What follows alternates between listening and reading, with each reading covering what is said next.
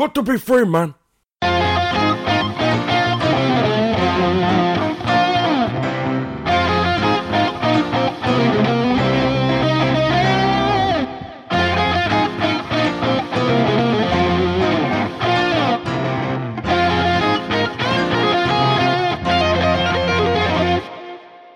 Buenos dias, señores y señoritas, and welcome to yet another edition of Poddywood, the podcast where we talk about movies with the people that make movies. I am one of your co-hosts, Steve Hester, who most definitely was not doing air guitar to the opening music, and with me as always is... That'd be me, Andrew Roger Carson, and to be honest, I'm being incredibly cautious because I don't know if you've pressed record yet, Steve. I have pressed record. Well, there's a first. It's recording. No, you do it once, you know. You mess up the recording session once and you just get tarred with it. I am still not over the ghost of episode 13. That was the week from hell, which is a shame because it was one of the best guests we had as well. But everything that could have gone wrong with that show went wrong. And I'm glad it's over with.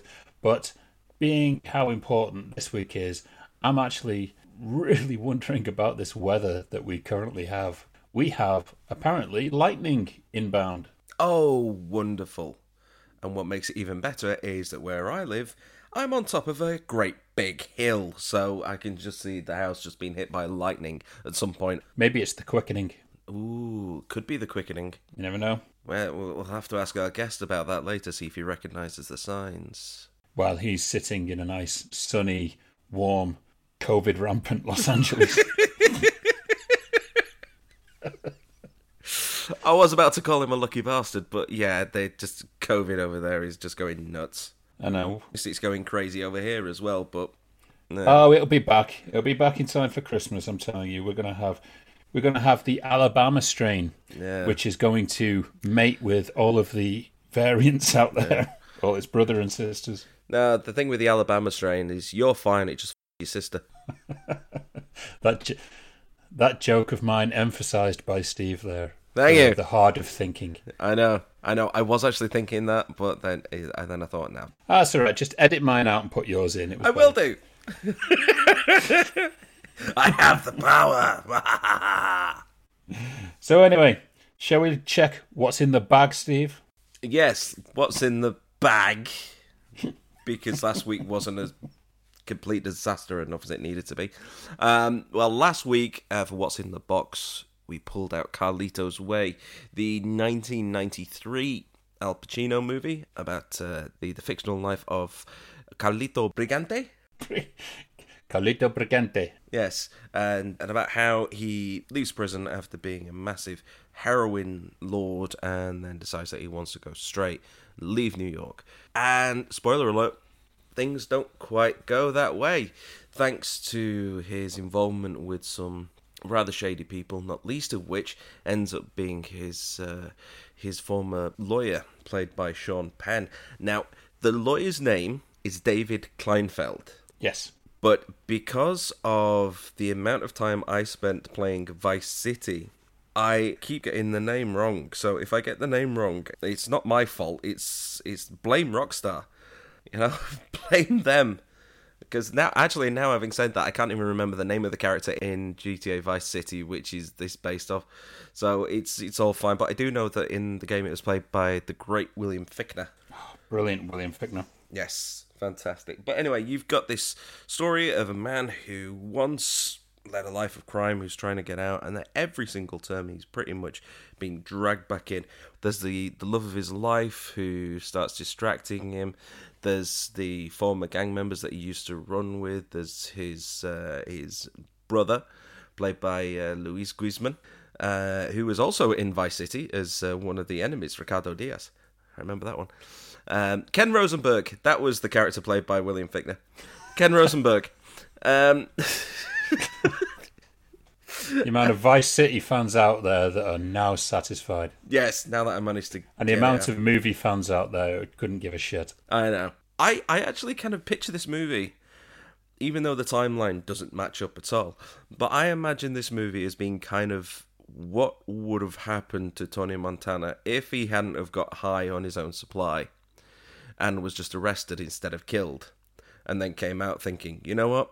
No, I do need to turn my life around. And I think that is down to the fact that the character is very, very similar. You know, he's still of Cuban descent. He's got Al Pacino playing him, so obviously you've got that feel behind it all. You've got the same director with Brian De Palma. Yeah. And De Palma's fingerprints are just all over this thing. What did you think about the tracking shot? You mean the attempt at a one-shot? Yes. Yes, I say attempt at a one-shot. Because at the end of the movie, there's this great long single take where these bad guys are basically looking for Carlito at the train station.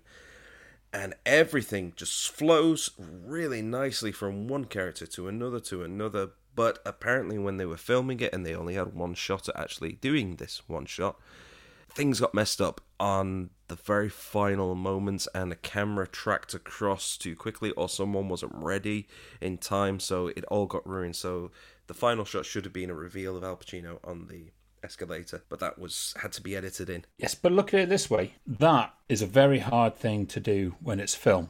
Digitally, you can easily compensate for that. And I will raise something. I watched Cruella the other day. Thank you, Disney Plus. It was worth every penny. And there was a note of sarcasm there. No, it was a breath. It was honestly a breath. But I was watching Cruella the other day, and they do a scene where they end up going through this building to then focus on Emma Stone playing Cruella, or Ella as she is at the time, actually cleaning a bathroom. But it goes through this entire building, trying to play off as a one shot. And you can see very, very easily a 5-year-old could make it out where all these joints were. And it was not convincing at all. And I got to thinking about Carlito's Way the other day, and this end section where they do this continuous shot. And I thought, wow, there was proper skill back then, and now everything is just too easy to get fixed. Didn't De Palma also do Snake Eyes? He did, and he also did Casualties of War. He did as well, and there is a link with Casualties of War, because you've got Sean Penn and John Leguizamo, who reunited for this one. And you mean... Benny Blanco from the Bronx. And we've also got a connection with The Shadow, which we'll be talking about with our special guest later on, because you've got the same screenwriter with David Coep and Penelope Ann Miller in it as well, who apparently John Leguizamo was rather mean about her. But I don't know if that's true or not. He did later apologise, so... Potentially. I mean, there's a few stories floating around about Carlito's Way. I'm not sure if they're true, and if they're not true, we want people to basically comment and let us know. Exactly. The one that I always remember around the time is the very highly publicised affair Pacino and Penelope Ann Miller were in. Mm-hmm. Well, it became highly publicised because she went and mentioned it in interviews, and he was actually engaged at the time, which led to apparently a lot of keep her away from me on set, which is hard when she's playing your love interest. Yeah, and as far as I can gather, it also turns out that they kept very, very separate at the premiere as well. Yes. Don't dip your pen in the universal ink. No, definitely not. Otherwise, you'll end up like Viggo Mortensen and have your legs broken. Yes. Yes, because Aragorn himself is in this movie. I actually forgot he was in the movie. I mean, it's only a small part, but... Tiny little bit. Two things that I could think of about that scene. One, he shows up in Carlito's office in this nightclub, which is above the dance floor, and it's looking down and everything, in a wheelchair. Who helped him to get up there in the first place? Why didn't he just meet with him downstairs in a back office somewhere? And all I could think of was that Aragorn did worse than get a broken toe. Lord of the Rings reference there. Oh, yes. Very good. Yes. Very good. Now, there's some great moments in there. I like the lighting. I thought that he was actually funnier than I was expecting. If there's one thing I cannot forgive Carlito's Way for... What? It's that piece of music that has been used in about 50,000 movie trailers afterwards. Oh, God, yes. The end credits. Yes. And, you know, it's great music. It fits in that movie brilliantly. But it's one of those that suddenly got every movie trailer going, was using that for full-on dramatic. Ugh. Yeah, it's like the music from the end of Aliens, where they're just taking off from the refinery just before it explodes. And that piece of music yes. was used in God knows how many trailers throughout the late 80s and early 90s because of that. Is that the one that goes... Dun, dun dun dun dun, dun. Yeah. Yeah. That's no one's going to know what the hell that music is based off that. But if anyone has a trailer they want music for, they're free to use that. Dun dun dun. But we will end on one last final nugget of information before we move on to the anniversaries. And the director, Brian De Palma, actually shows up in... Sorry, I know I was scratching my nose. It just got really itchy there. It's all that cocaine, man. Shows up in the little kind of flashback of Viggo Mortensen shaking hands with him. And then Carlito comes in and shakes hands with him. So, yeah. Very true.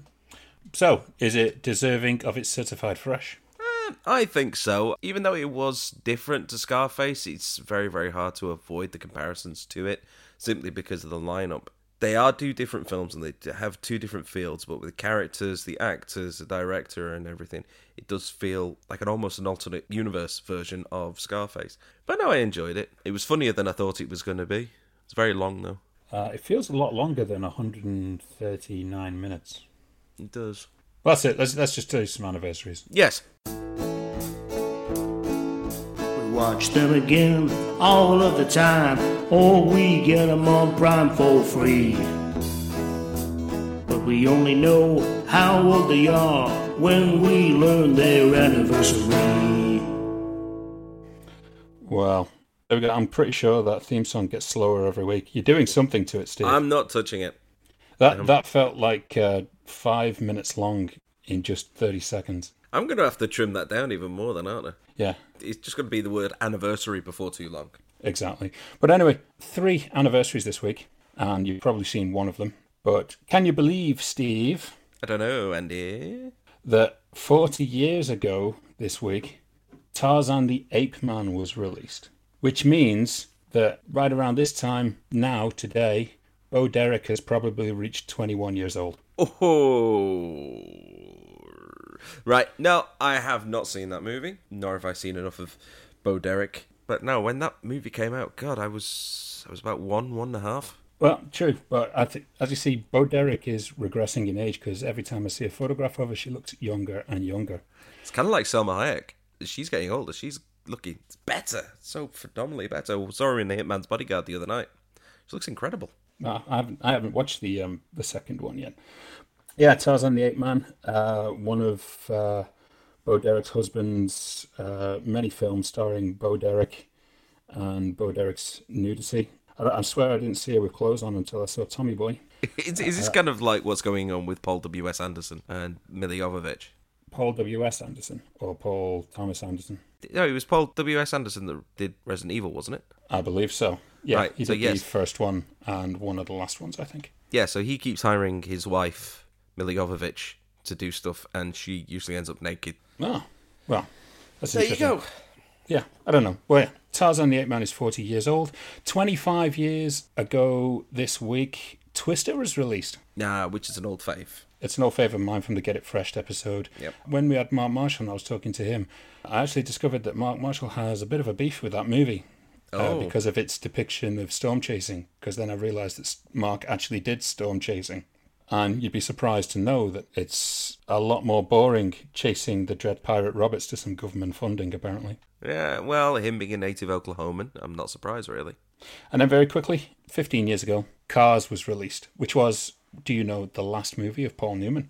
Oh, was it really? It was. Oh, wow. I'm probably going to be wrong, and we're probably going to get people saying, no, he had a small role in this, that, or the other. But from what I see on the ever-reliable and truthful IMDb... Which never, ever makes mistakes, ever. Only the ones that we choose to read out, apparently. Yeah.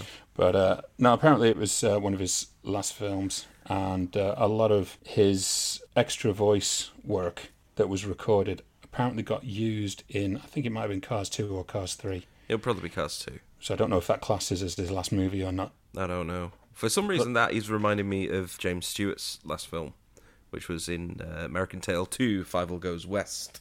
Oh my God. It's the Western connection, being in a desert. That's the stroll off into the sunset bit. Yeah. Well, that's the only anniversaries we have for this week. Very brief. Very brief this week. Very brief, like probably the last time you saw them. So weirdly, we want to get on to the guest, which is who everyone's really looking forward to. And we've got someone I've been dying to get on the show for quite a while. It's really hard to know where to start, as this guy's career has spanned over 4 decades. It's had some of the most memorable and influential movies we all know. I mean, where do we realistically start? Now, do we discuss him being behind the most famous music videos we all instantly know? Do we discuss him being the first director to have a music video on MTV? And for younger listeners, that's a channel that used to play music videos. Crazy, right? Now, do we talk about him being behind the greatest killer pig movie ever made in Razorback? Or do we choose some parts, some much-loved movies, and discover what an amazing talent we have in director Russell Mulcahy? Now, over the decades, he's been behind some of the biggest cult favourites and much-loved movies. Movies such as The Shadow, Ricochet, and, of course, Highlander, the movie John C. Reilly and Will Ferrell called the greatest movie ever made. Now, he's joining us from Los Angeles this morning, where the sun is shining. But the ice is slippery. It is. He's the one in being only one, Mr. Russell Mulcahy. Russell, good morning. Good morning, sirs. How are you? We are doing very well. Yes, now that the weather seems to have settled down a little bit and it's no longer a massive heat spell. How was that over in Los Angeles? Was it keeping you warm? It's all pretty typical here. I mean, we're all just wishing it would rain. The lakes are all drying up over here. I think we're going to have to start sort of buying water from you guys. Yeah, we just had one of the heaviest rainfalls. Yeah, pipe it over here. Pipe it over here. We will. We're actually expecting some lightning today. Either that or someone's run the prize. I love it. So, Russell, as I mentioned, there's no way that we can fit your entire career into one podcast episode. And I haven't even touched the surface in all the time that we've been talking together. So we decided there's some things that are kind of expected to be talked about, one we should talk about, and one we really want to talk about. But we had to start early here, as you're among a group of Australian directors that really exploded in the late 70s and early 80s, you know, alongside George Miller, Peter Weir, Philip Noyce, to name a couple. Did you all kind of have the same background in film in Australia? Did you all kind of come across each other before Hollywood came calling? In a way, I mean, I remember when I first moved up to Sydney after high school to start working as a film editor on Cutting News on a TV station. On Friday nights, we'd all sort of get together, Phil Noyce and George Miller and Skepsi. I was the young little buck, and we'd all get together in this sort of upstairs shanty little room and run movies and talk movies. It was just like sort of radical little group of us, and there was a connection. I'm still friends with many of them, but there was definitely a connection of the Ausploitation films. Well, you've just brought it up there. In Australia, there is the Ausploitation film, just as you've got things like the Canucksploitation film in Canada, which is just them not saying please or thank you. But did you find yourself more sensitive to the Hollywood way of doing things or to the native film culture? What were the movies that put you on the path? Well, I mean, my love of cinema started off, you know, when I was first went to a drive-in theatre. But films that influenced me as a young man or teenager or whatever were basically more European films, like everything Fellini did or Pasolini or Ingmar Bergman. And so I was a huge fan of European cinema. You know, give me anything with subtitles and I'm in. But, you know, I also enjoyed American schlock and you know, I'm just a big fan of cinema generally. And obviously before the whole movie career started, you'd become kind of the most prolific music video director by the early 80s. I think that's fair to say. I mean, it is a staggering who's who of artists. You know, you look here, you got Elton John, Queen, Duran Duran, The Human League, Culture Club, Fleetwood Mac, Billy Joel. List goes on and on. It's endlessly. Basically, it's every cover of smash hits from the early 80s. Now, what many people don't know, which makes a lot of significance here, is you were kind of left in charge of many of the concepts for these videos. Is that right? Oh, yeah. I mean, at the beginning, and actually throughout my whole sort of video career, I guess, which was like from 79 till basically the end of Highlander, 86, 87, I would basically get a cassette. And that's, if anyone remembers, that's a bit of plastic with tape inside. And you play the music. But I would just get a cassette in an envelope and basically say, they'd say, just come up with an idea, please. Thank you. And you can shoot it next week. You would just put the cassette on, close your eyes and think of things and try to come up with a concept. And I found that rather a lot of fun. Making videos in those days, to me, was my film school. It was a time when I was being paid to do it, but I was being paid to basically experiment with my own ideas. And some worked, some didn't. But yeah, I mean, I was obviously a frustrated filmmaker. I wanted to make movies. And so even you watch the early videos, and I was cropping them. So you have letterboxed. Everything was letterboxed and, to make it look like a movie. So I made 400 short films. And some of them were just groundbreaking ones. Like Andy said, you got the very first music video to appear on MTV with the Buggles. You were also involved with Vienna by Ultravox, weren't you? I did, yeah. Ultravox Vienna, which again is very black and white European cinema. But the funny thing about the videos is that they were my gateway to my dream of making a feature film. And it actually was a Duran Duran video of Hungry Like a Wolf that I produced in Australia, who I knew, but I hadn't spoken to for many, many years. And I did a video of Hungry Like a Wolf. He saw it. He rang me up in London. And he said, hey, do you want to come to Australia and do a movie? And I went, oh, yes, please. And then I said, what's it about? And he said, oh, it's about a giant killer pig. And I went, great. So off I went.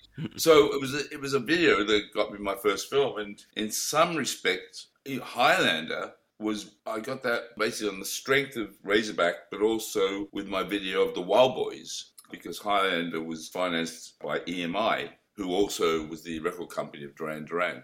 So they saw Razorback and then they saw the Wild Boys and they went, hang on, let's offer him Highlander. So yeah, the videos actually were a great vehicle for me in those days. You brought many styles to the video industry that are just mainstream now. You know, you kind of brought along things like jump cuts, spot color, glass matte shots, the widescreen ratio, as you mentioned, you know, tracking shots, neon noir lighting, and of course the wind-blown drapes that has been seen in every music video you can think of nowadays.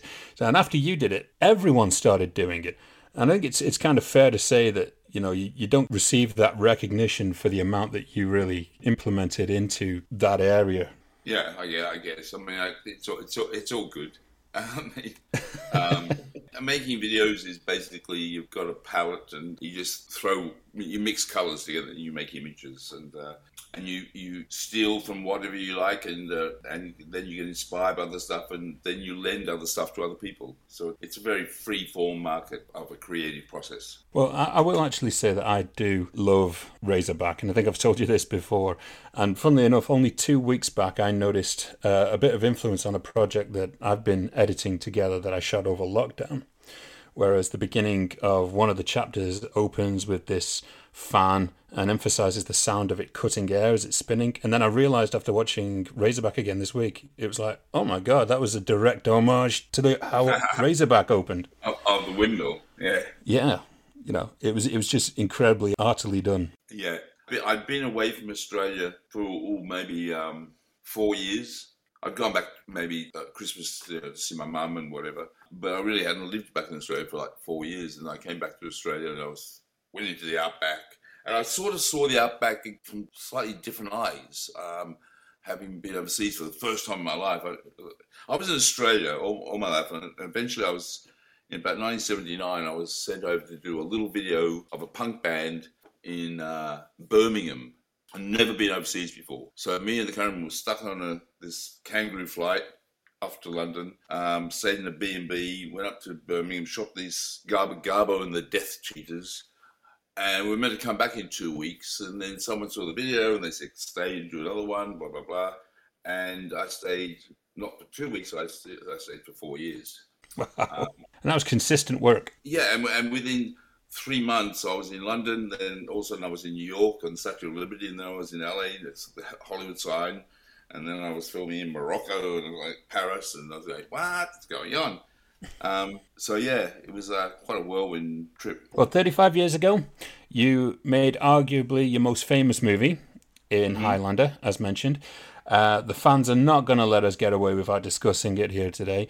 This is a movie that has never been better, and itself now is classed as an immortal movie. Now, I actually picked up on the inspiration from The Duelists, and I was actually surprised when I read, just doing some research, that the writer of it, forgive me if I forget his name, was actually drew inspiration from The Duelists in the first ever version of it. Are you talking about Gregory Wyden? Yes, Gregory Wyden, yeah. That's the guy. Yeah, he wrote Highlander as basically his final thesis for university, and at that time it was called The Dark Knight. I don't think you'd get away with that today. No. Christopher Nolan would want a word. Yeah, he wrote his script, The Dark Knight, long before whatever, yeah. So what was the original version that came to you? Because I'm guessing, like pretty much all film scripts, it goes through a lot of revision once it actually reaches getting picked up. So was there massive changes from his original version that reached you to your final version? When it came to me, I then met Peter Bellwood and Larry Ferguson, the two screenwriters of Highlander. And it was pretty much the same story. It was the same story. What am I saying? Just a lot of stuff was added, like the World War II sequence. There was a lot more sort of Kurgan humor put in there. And a lot more sort of bigger scenes with Ramirez and the trainee sequences, and a bit more of the love interest and the tragic romance was really brought in. So it was just embellished on a very good, solid script. We just opened up the canvas and sort of let it breathe. Well, the casting must have been seen as a huge gamble by some, because obviously there was Christopher Lambert, who couldn't speak any English at the time. Correct. You had the main villain of Clancy Brown, who up to that point had only really done small roles in movies like Bad Boys. It's mostly told in flashbacks, and the biggest name attached to the movie was Sean Connery, who plays an Egyptian Spaniard who dies after 15 minutes of screen time. So how did all that actually end up coming together? Sean was, I think, agreed to do it in principle real early on, but we didn't have a Highlander, a MacLeod. And I remember sitting in the office of the producers in the Gower Studios and flipping through a magazine, and all of a sudden this image of Lambert was there from Greystoke, a full-page, beautiful photograph of him with this sort of brooding look. And it was the brooding look and these sort of eyes and the forehead and this. I said, I think this is the guy. And they went, oh, okay, he doesn't speak English. But we met him and he was fine. He could speak broken English, and he just sat down and learned it. And we had a speech person on set the whole time, and he just worked his bollocks off, basically, and pulled it off. And the great thing is about the character and the story is he could get away with having this slight sort of broken English, French accenting thing going on, because when he says to the cop says, where are you from? He says, many different places. The guy's been alive for like 500 years or whatever, so it's like, it's okay, he could probably speak 48 languages. And the same thing with Sean Connery. He plays this, like you said, Spanish-Egyptian, but with a Scottish accent. It's just Sean Connery. Just fabulous. You didn't want to change that. Were you kind of on board Highlander around the time, I believe, Kurt Russell was in talks to do Connor MacLeod? No. I think I got on, and I think that was dead meat. I'm looking at that. I'm trying to think about that now in my head. I can't imagine Kurt Russell as Connor MacLeod. Well, yeah, it would have been a different movie. They're totally different. It would have been Big Trouble in Little Scotland, yeah? Yeah. Well, funny enough, he went on to do Big Trouble in Little China instead. Yeah, which is a great movie. Yeah. There were some last-minute changes. I think the biggest one is probably going to be the ending was originally going to take place at the Statue of Liberty. That's correct, yes. And then it got changed to the... Thank God we changed it. I mean, and I was definitely there for all that. We were even storyboarding the fight on Statue of Liberty. But then we realised that at that time, in 1985 or whatever it was, the Statue of Liberty was covered in scaffolding. Yes, as seen in Remo Williams' The Adventure Begins. Correct. So, and on an initial scout, and luckily we had Alan Cameron, the production designer, with us on our scout to New York, because we shot 2 weeks in New York for the film, and all the other New York stuff is shot in London and faked as New York. But we went for a scout in New York, and we saw this place, the Silver Cup, and we could just fight on that. And the good thing about doing it on the sign is we could film the real sign from the back on location, and then we build the sign on stage. And when I say on stage, some old sort of concrete pit. It was an advantage changing it to the sign. The sign was much more spectacular in a way. And I think we really didn't have the budget to do a fight on the Statue of Liberty with all the effects and all that. It was okay for Hitchcock in North by Northwest for a 5-minute sequence, but to do a whole fight, no. But before we move on, I will say this. I watched Highlander recently, because I don't think I'd watched it in about 10 years, and the lighting and the cinematography on that final battle with the two of them in silhouette, and there's all the water across the floor, and this dark blue light's coming in through the window. I thought it looked absolutely fantastic. Oh, yeah, that's when they fall through the roof, yeah? Yeah. That was such a beautifully simple set. I always respond to that. It was like some of the simplest of sets are the best. And you think of like Dr. Strangelove. It's basically just some screens. It's all black, just black drapes, some, a beautiful table with lights around it. And it's probably one of the greatest sets ever made for film. Definitely. But those windows, it was basically, again, in a brick warehouse with black drapes and this sort of big fake windows with light. That's it. You just film the guy's silhouette with a wet floor. And me kicking the Luma crane so it would go fast across the ground. It was fun kicking that Luma crane. Bang! Off we'll go. That was one of the last scenes we filmed in London. And by that time, the boys, Clancy and Chris, were really good at the sword fights. There's no doubles there. And they really knew how to do it with very little rehearsal. I think they'd all been nicked enough. There. And I think, obviously... When you, as well as talking about the ending, the opening shot of this movie, which is not Madison Square Garden. I've had a couple of people say that, it is not Madison Square Garden. It is just posing as it was. It was either Continental Airlines or the Meadowlands Arena. Yeah, I think it was in New Jersey or somewhere like that. Yeah. Somewhere. It wasn't Madison, no. And it wasn't in Manhattan, no. The exterior, when he drives out, is actually Madison Square. Yes. That is a really good cut to outside. But it was the movie that introduced me to the fabulous Freebirds, who was the bad guy wrestlers in that scene. So thanks for turning me on to wrestling, Russell. we had the place. It was a regular wrestling night with a regular audience, packed, and we were allowed to invade their evening. Not that they minded. We had for 10 minutes. We put our guys in there for 10 minutes and filmed our scene. And it was great. We had the whole audience reacting, and it was fabulous. There's no actors in there. That's all real footage. And obviously, then when we get closer up to Chris, then we shot that the next day with 50 extras. And it's perfect. It's a perfect opening shot. Yeah, that crane shot as well. Lovely. Well, it's not even a crane shot, is it? It's a sky cam. What do they call it? Yeah, it's one of the first times it was used. Developed by the guy who developed Steadicam and. It's quite a very clever device.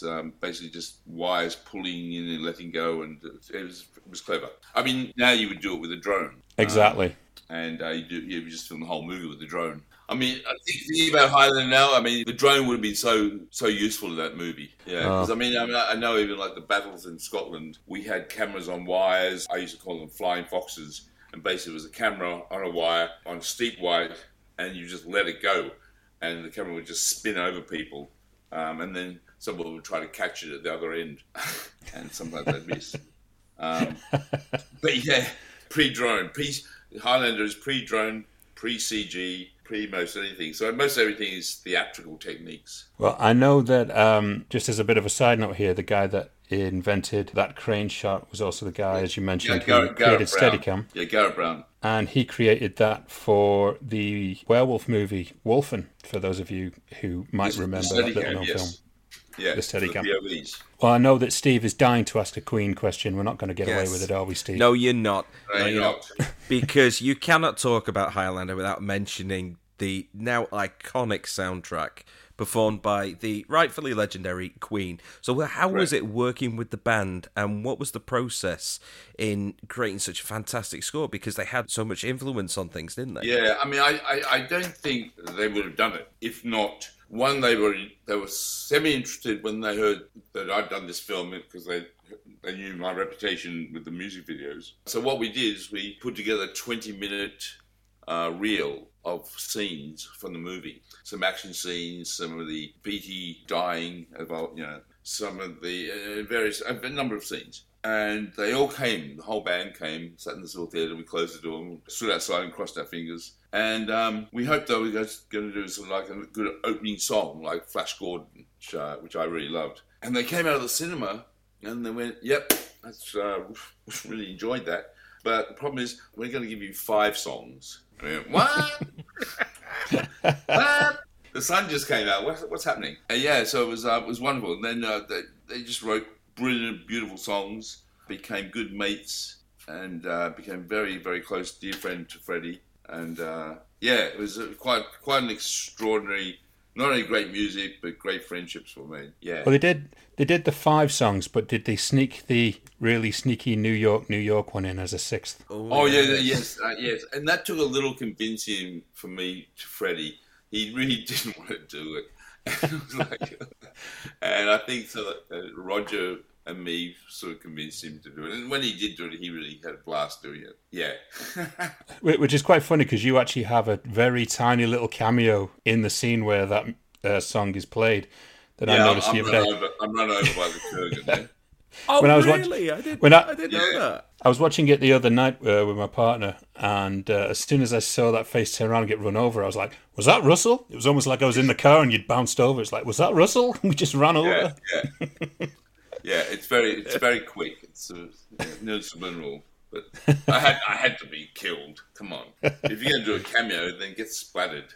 Well, Highlander 2 has got a 30-year anniversary coming out this year, but to be honest, that needs an entire episode just on its own to discuss that one. But 30 years ago, you also directed Ricochet, starring Denzel Washington and John Lithgow. Very sinister and violent thriller in comparison to the other movies of yours that was cut down after test screenings. I thought it was even more so. What went missing and why? I'm not going to go too deeply into that, but there was a particular scene which I thought was pretty fantastic, but maybe it was just not the right decade to do it in. You could probably get away with it now. I don't know. But there was a scene which I thought was rather crucial, but it upset one person in the audience who stood up and screamed at the screen. And so, I think that inspired the rest of the preview audience. So at the end of the film that everyone seemed to enjoy, but when the preview cards came back, basically the comments were, love the film, but, I'll just say this, they read, get rid of the fucking shower scene. Okay, now you have my curiosity. I mean, I'm not going to say anything. No. Okay. Yeah, it's better to leave people wondering. And so that scene was cut out at like 7 a.m. the next morning, and the negative destroyed. I believe the negative was destroyed. I don't have a copy of it. But it's a very good scene. It's a very powerful scene. It's not what you think. It's not a sex scene. Oh, no, disappointment there for you, Steve. Never mind. Yeah. So why do you think, Russell, I mean, we've discussed this also, but why do you think Ricochet's never been released in its full aspect ratio to this day in any medium? It's totally frustrating. Again, it's one of those horrible things when you've done the film, everyone's happy, it's anamorphic, it's widescreen, it's had Madonna's came to the editing room and watched the movie and loved the movie. And it was all fantastic. And then I went off to do another film overseas and realised when I got back that they'd done the VHS or DVD transfers. Basically, they'd cropped it with pan and scan. I think there could be a Japanese version that's anamorphic 235. It's really sad because what's even more tragic is when you watch it, the opening title sequences... is in widescreen. Is in super widescreen, and it's got that sort of Bernard Herrmann sort of like score, and it's exhilarating and fabulous. And then the title's finished and bang, it cuts to like basically whatever, full screen. And it's really depressing because it's a beautiful looking film, but I don't think it looks that beautiful when it's blown up the way it is. Also, and it's been released on HBO Max now as well, and it is still the cropped version. Release the Mulcahy cut. Yes. Yeah, that would make me very happy. Yeah, I don't know why that can't be done. I mean, there must be copies. I'm sure Joel Silver must have one. He probably got one lurking around somewhere, No, funny enough, Ricochet was Richard Mirish's first movie working for Joel Silver, and he's a guest in 2 weeks. So I'm going to ask him, where's the Mulcahy cut of Ricochet, and do you have a copy? Where's the widescreen internet gold, whatever? Yeah, seriously, yeah. I mean... I didn't know it was on HBO Max, and shame. Anyway, well, that's really depressed my morning, hasn't it? Well, okay, let's move on and talk about something else, then. Something a little bit brighter. The Shadow. Now, before we had superheroes every week, we had possibly one or two every year or so, and this was mostly because of Tim Burton's Batman being this colossal juggernaut at the box office. Mm-hmm. Now, this was a Batman year off, and in this year we had The Shadow, The Crow, and The Mask as the summer superhero heavyweights. Now, unlike The Mask, the movie focused on a lot of character development and limiting the use of CGI, but what was your inspiration in bringing this to the screen? How far back to the original source material did you go? I was working with David Koepp, the screenwriter, and there were definitely elements of the original that we wanted to keep, but then we also wanted to sort of, even though it's set in period, but we wanted to update it and give it a smartness, more of a charisma. So we just modernized it in its dialogue and its effects and powers and whatever. We just wanted to have fun with it. But yeah, some of the early stuff was a little too campy. I mean, some of the radio, early serial stuff was a little on the nose. So we had to sort of tread a very fine line there in doing this sort of adventure character who had a dark heart. So it was a very fine line to tread. But I think David did a really, really good job. Obviously, with this film, you were filming on the Universal backlot. Yeah. Which I have walked twice and got caught once with our first guest, Becca Marks. I didn't know you couldn't just freely walk around where all the tour was going. But we scared the hell out of Norman Bates because he doesn't really have people come and talk to him. What are you talking about? They have a Norman Bates at the Bates Motel. They have an actor dressing up as Norman Bates to come out and scare all the tourists going by on the bus. Really? At the hotel? Yes. When I went to Universal, that wasn't going on. So you could actually go up to the Bates Motel, and it was all dirty inside. I mean, the bathrooms there where she gets murdered, but it's all like... They had crap and leaves in there, and it was quite amazing actually. Was she still in the shower? That's what we need to know. No, but I did clean up some of the blood. Well, were you actually shooting when the earthquake hit LA and it apparently destroyed your Hall of Mirrors set, didn't it? Yes, it happened. The earthquake happened on the morning when we were all meant to be driving up to Foxville. Palmdale, way up to way where? Up. You know, it's on the map. Just Google. Google Foxville. No, but I mean, so yeah, it was the morning that we were all meant to drive up, and it was the morning that all those freeways collapsed. Yes, sort of stopped us going up there for a day until we could work out another route to sort of get around. But Universal was shut down. The whole stage was shut down. For like a week. That was amazing. 5:30 in the morning. I was having my coffee ready to head out. And yeah. Well, Universal put a fair bit of push into this being a new franchise. And some say that the target audience was severely split by the release of The Mask within relatively the same time frame and The Lion King that was just dominating. The Lion King pushed us to number 2 on opening weekend, yeah. And we can never break that.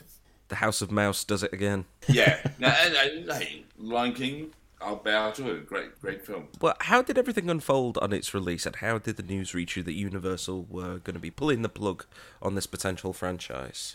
I was looking at the box office returns, and it's completely understandable. It's sad, but, you know, hey, box offices are very fickle, and it's a business. So they had to do what was right for the company. Well, the funny thing is time has been really kind to The Shadow. And it's now, you know, it's a very well-loved movie 25 years later. It's been discovered by new fans. I've seen a lot of posts on The Shadow this year alone on social media of people in the industry now who weren't back then. And it obviously had some kind of effect on them. One question I wanted to ask, you know, do you feel this movie should have been moved to a different spot in the year, say earlier in place of the Flintstones, or maybe later in place of something like The River Wild, you know, on that Universal schedule. Do you feel it would have fared better? Oh, possibly. I mean, but I can't predict that stuff, and I don't think anyone did. I mean, I don't think they put it on the weekend that was released as a suicide pact. I think it was just the way, you know. And hey, I'm sure they thought the Flintstones was going to be a huge smash hit, also. You know, I mean, yeah, well, it was a hit. It just wasn't very well liked. Yeah, that's true. I do actually remember seeing the Flintstones with my mum and a friend of hers and her daughter, and it was all right. But then again, when you're about 14, you just think, whatever. I couldn't forgive it because of the B-52 song that was everywhere for what felt like years, more than Bryan Adams' "Everything I Do." No. Yeah, it was everywhere. But in terms of The Shadow, last year when everything was locked down, I was feeling a bit miserable, and I went back and I was looking at loads of movies which I kind of watched back during, say, the 90s and haven't seen in years. So I pulled out a few which are kind of set around about the same time frame. One was The Rocketeer, which I good movie, gave me a brand new appreciation for, and the other one was The Shadow. And yet again, it was one of those where I just sat down and watched it and went, yes, this reminds me of a much happier time. I love this film now that I've been able to get back to it again. Good. Yeah, that's why we made it, so you could enjoy it. Have a bit of entertainment. Well, Steve, I know you have some very quick-fire questions from some of your Reddit faithful. Yes, I posted onto Reddit on the / Highlander subreddit, and a couple of the users on there have asked a few questions, so this is just going to be a little quick-fire thing. So, CyberFaust11 asks, are there any plans to release a complete box set of the movies, maybe through Shout Factory? Don't know. Fair enough. Next. Donut Power asks that a lot of footage was either lost or destroyed from the movie, but was there anything cut during the initial edit that you wish that you'd kept in? No, I think I was very happy with the edit. We actually didn't do any press screenings for it, which is brilliant because we had faith in the edit and the film. So there's nothing that was cut out that I sort of go, oh, damn, we're missing that. I mean, they tried to. There was a preview in the US. There was no preview in England and Europe and whatever. And the film was released, and it's 120 minutes. There was a preview at Fox, and a few scenes were cut, and they wanted even more scenes cut. They wanted the French duel cut out, but that was that stage. But they did cut out the World War II sequence, which was crucial to the story, and the film made no sense without that. So the American version sort of suffered from that. Okay. Rather aptly, Shady Highlander asks, how scary was it to have a nearly blind man doing his own sword fighting? Oh, you mean Lambert? Yes, because he wasn't possessed of the strongest eyesight, was he? No. I didn't really want to ask. He just had your fingers crossed. No, he was fine. I guess the sword's glinted enough, Probably the most dangerous thing was when we connected the two swords to car batteries, and one negative, one positive, and so when they touch, sparks go flying. It's a real current running through the two swords, and they really started to burn the guy's hands because they got really hot. Oh, I bet they did. Wookard asks, were there any other historical periods that you wanted to focus on? I think we felt that there was enough there. We could have, it would have been a 3-hour movie. No. But there was enough there to get the idea. And finally, Vampiric Demon asks if you kept any mementos from either of the Highlander films that you worked on. Yes. I actually have the Kurgan sword, the one in the suitcase, or the one he puts together in the hotel room. I have that. And that's very, very nice, yeah. The mechanism still works. I mean, you put it together, you can still click it, and the problems come out. It's quite good. I put it together during parties and just a freak. No, I don't. Yeah, Christopher, hold this. Sneak it around. It's time for everyone to leave. Okay, well, they were great questions. Then thank you very much for answering all of them for us, Russell. Obviously now, we seek into our usual segment that we had with our guests of Nominate 5. Now's the time to Nominate 5. Nominate 5? Yes, Nominate 5. 3, 4, 6, 9. Now's the time to nominate 5. And trust me, Russell, this music gets worse as it goes on. Oh, yeah. Right. Okay, so nominate 5. What is it, Steve?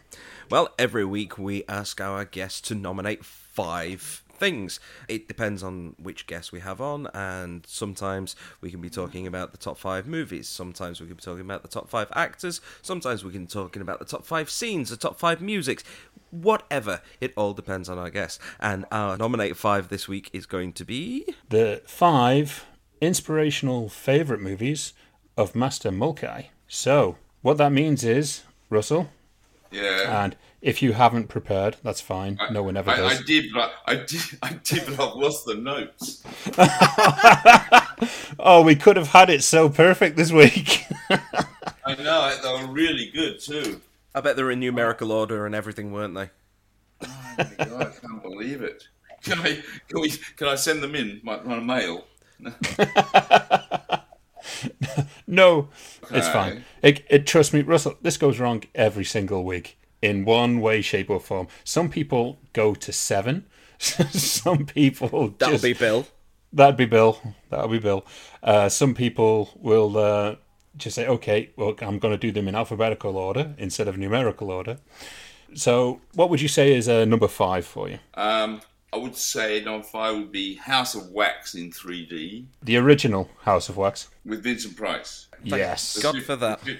The 50s one. Yes, that is a genius piece of movie. Even though I'm not going to talk too bad on it because I know that Richard Mirisch actually did produce the remake. Right, but the original was directed by a one-eyed... The 3D movie was directed by a one-eyed director, André Le Toff. And his theory was that one-eyed directors make better 3D films because they don't overuse it, because in real life, he only sees life in 2D. Okay, that makes sense. That does make sense. And it's a great choice as well for anyone who hasn't seen that version of it. Right. Okay, number 4, Russell. Would be a film called Sweet Movie. Right. Dusan McAvoy. He basically made 2 films.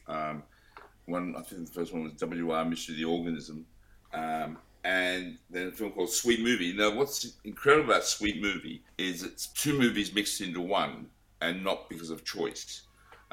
It starts off basically following this girl who goes through various sexual encounters, each one getting more sort of strange and bizarre. And there was a particular scene by the end of it, or halfway through the shooting, during this chocolate-covered orgy, she sort of basically had a nervous breakdown. The film was shut down for like 6 months as he wrote something else. And he wrote this story of this woman in a barge in Amsterdam with the barge, so the bottom of the barge was full of sugar, and she would get little boys and go down and kill them, blah, blah, blah, whatever. And so it's intercut, this film. It's quite an extraordinary... It sounds disgusting, it sort of is, but it's quite an extraordinary movie. It's been banned in many countries, but it's really worth having a look. The imagery is extraordinary. And the story behind it's extraordinary too. When you see it and you realise that he wrote this other bit, yeah, and you see why it's called Sweet Movie. Okay, then. Well, that is an absolutely bizarre choice, but okay. What is your number 3? I'm going to say Juliet of the Spirits. Nice. It's a Federico Fellini movie, starring his wife. It's just... one of that great period of Italian cinema, and people running around going, Giulietta, Giulietta, and there's just sweeping cameras and wonderful colour, and you have no idea what's going on. But it's just watching beautiful sort of cinematic poetry for 2 hours, and you don't even bother reading the subtitle, just watch the movie. That's a really good choice, also. Okay, what do we have for number 2? Number 2, I would say Candy. Again, very hard to find. And the reason I like this one, and I'm just picking these bizarre ones for you, it has this incredible cast. It's based on a book by Terry Southern, a wonderful writer in the 60s. And it's got like Marlon Brando and Richard Burton and Ringo Starr and James Coburn and the guy from the Addams Family, and just this extraordinary cast, each doing this most bizarre thing. I mean, Brando is like this Buddhist monk in the back of a truck, and behind his little sort of temple, fake temple inside the truck, he's got a fridge full of beer. And then he sort of seduces the girl. It's just bizarre, the whole film. And it's quite extraordinary. And sometimes the camera will be tracking with someone, and then there'll be a gigantic mirror, and you'll see the whole crew. I think it's quite radical and good. Okay, with peace and love, man, with peace and love. Yeah. All right, then, so what is going to be your number one influential movie? Well, I'll go one that everyone knows. It's Clockwork Orange. Oh, of course.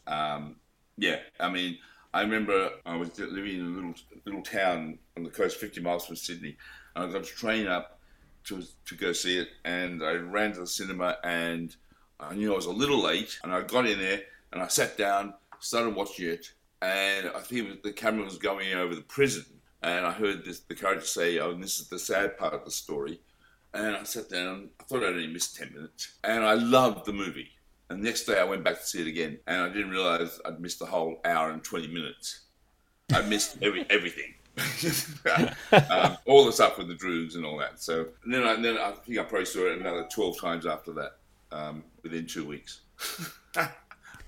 Terrific cinema. It truly is, and it was unavailable in the UK for the longest time. I think it only got released in 2000, 2001, yep. Right. Officially. Yeah, after Kubrick died, yeah. I actually went to see it in a cinema in Northwich that got in a hell of a lot of trouble for screening it. Yeah. I saw it 15 years ago at the Man's Chinese. There was a week where Warner Brothers were doing, every day they would do a different decade, like they do the 20s, the 30s, the 40s, the 50s, 60s, 70s. So obviously he was part of the 70s. Each decade they chose two films, which they thought represented the decade. And so in the 70s decade, which was a Friday, they showed The Exorcist and Clockwork Orange. So The Exorcist came on at like 8 o'clock, and it was the full version with her crawling on the roof and all that as a spider. And Friedkin was there, and I got to chat with him. And then there was the intermission, and then they showed Clockwork Orange about 11 p.m. or midnight or whatever. And the audience, a lot of young people in the audience, and they'd obviously never seen Clockwork Orange before. And so the first half of the film, they're cheering away. Actually, not so much, but when it started getting nasty, they went so quiet. Yeah, they thought it was a lot of fun. Like the first 20 minutes, and then they realised it was a little bit too much. And then I think they enjoyed it, but they sort of got very quiet. Well, Russell, it's been an absolute pleasure having you here today. And actually, obviously, there's always one spot in the show that we have where we actually know. You know, what's going on, or what's coming out, what are you working on, etc. At the moment, I'm working on a script which is nearly finished. I'm pretty excited about it. This will be my third screenplay that I've written. I've had two. They've both been filmed, Bait and Talos the Mummy. And so, yeah, I'm pretty excited about this new one. It's been my COVID period of writing.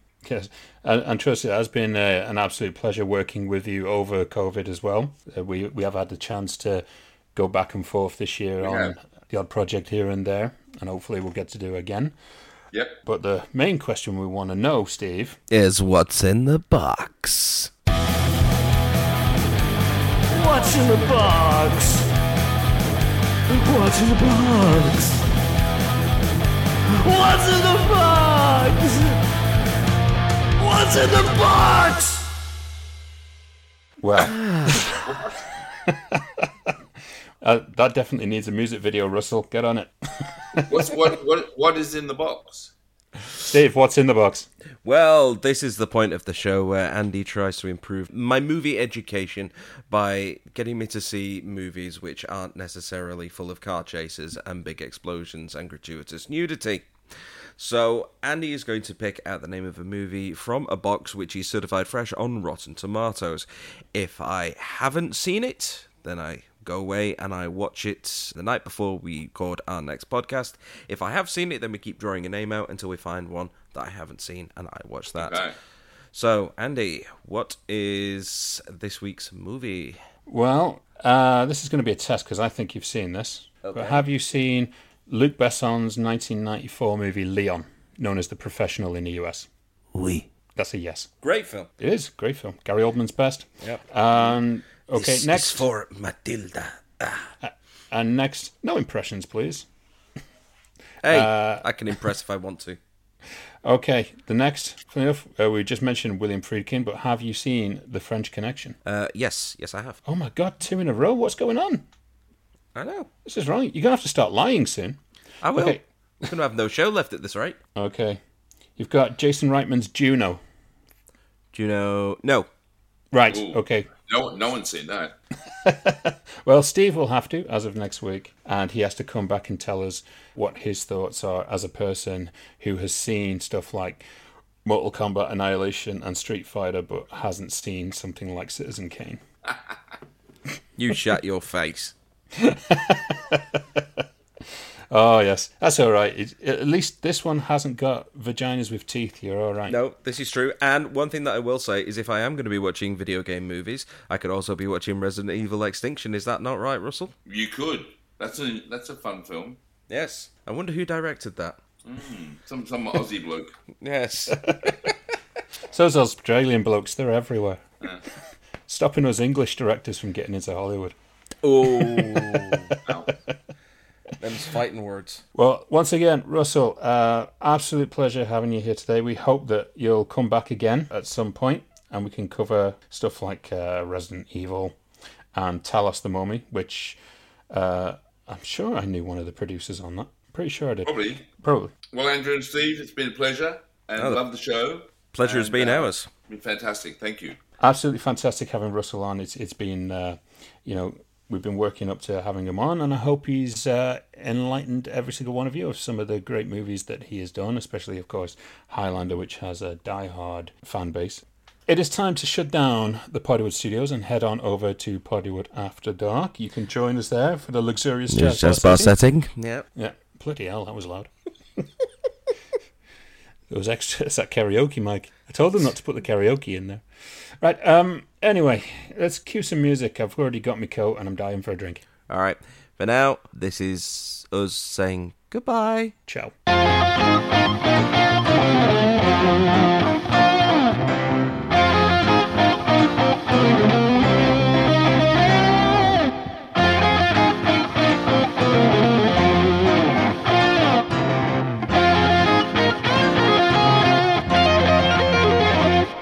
You cannot die, MacLeod.